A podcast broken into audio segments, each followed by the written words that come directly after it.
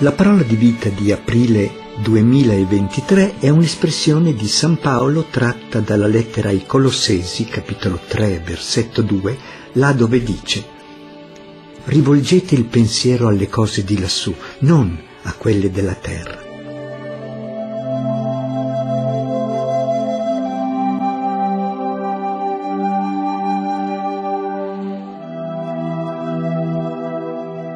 Erano appena nate le prime comunità cristiane e già sorgevano dei contrasti dovuti a false interpretazioni del messaggio evangelico.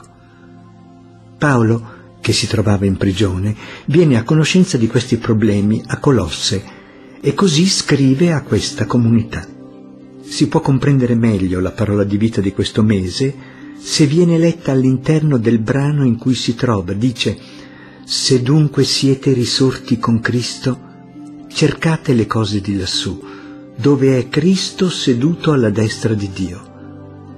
Rivolgete il pensiero alle cose di lassù e non a quelle della terra.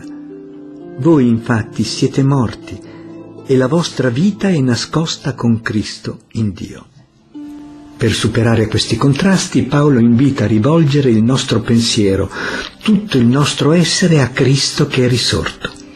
Infatti nel battesimo siamo anche noi morti e risorti in Cristo.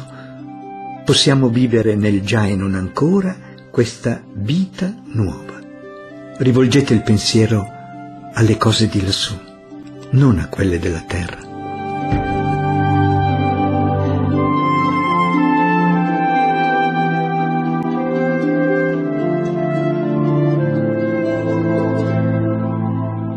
Ovviamente questa possibilità non è ottenuta una volta per sempre, ma va continuamente ricercata in un cammino impegnativo che dura l'intera esistenza. Significa puntare verso l'alto la nostra vita. Cristo ha portato infatti sulla terra la vita del cielo e la sua Pasqua è l'inizio della nuova creazione, di una umanità nuova. Sarebbe questa la logica conseguenza di chi sceglie di vivere il Vangelo, una scelta che cambia totalmente la nostra mentalità, rovescia l'ordine e le finalità che il mondo ci propone, ci libera dai condizionamenti, facendoci sperimentare un mutamento radicale. Ma in fondo Paolo non svaluta le cose della terra, perché da quando il cielo ha toccato la terra con l'incarnazione del Figlio di Dio, tutto è stato rinnovato. Rivolgete il pensiero alle cose di lassù, non a quelle della terra.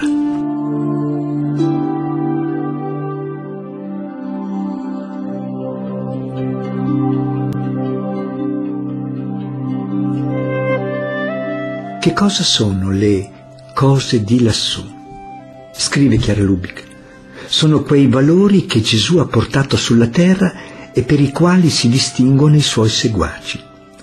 Sono l'amore, la concordia, la pace, il perdono, la correttezza, la purezza, l'onestà, la giustizia, eccetera. Sono tutte quelle virtù e ricchezze che offre il Vangelo.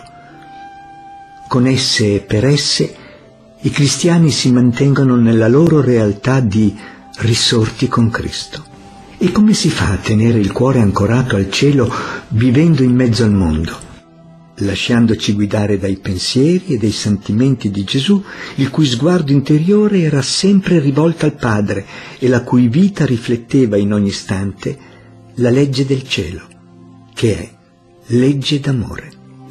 Quindi, se uno è in Cristo, è una creatura nuova.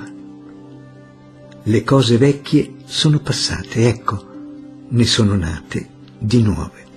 Rivolgete il pensiero alle cose di lassù, non a quelle della terra.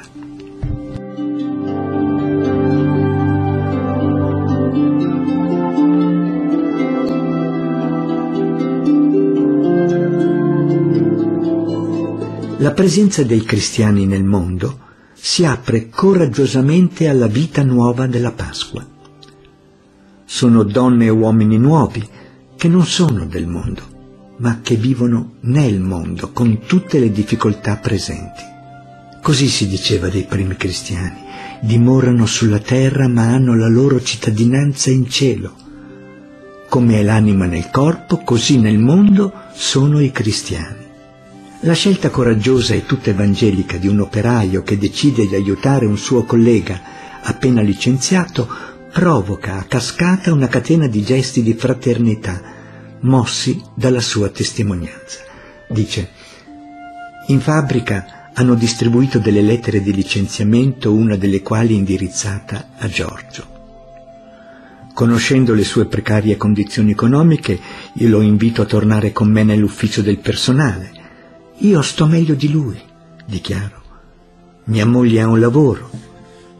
Licenziate piuttosto me. Il capo promette di riesaminare il caso. Quando usciamo, Giorgio mi abbraccia commosso.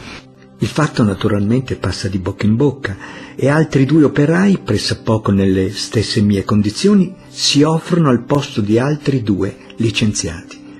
La direzione è costretta a un ripensamento sui metodi di scelta dei licenziamenti. Ed essendo venuto a conoscenza del fatto, il parroco lo racconta durante l'omelia della domenica senza fare nomi, e il giorno dopo mi fa sapere che due studentesse sono andate a portargli tutti i loro risparmi per gli operai in difficoltà, dichiarando: anche noi vogliamo imitare il gesto di quell'operaio. Rivolgete il pensiero alle cose di lassù, non a quelle della terra.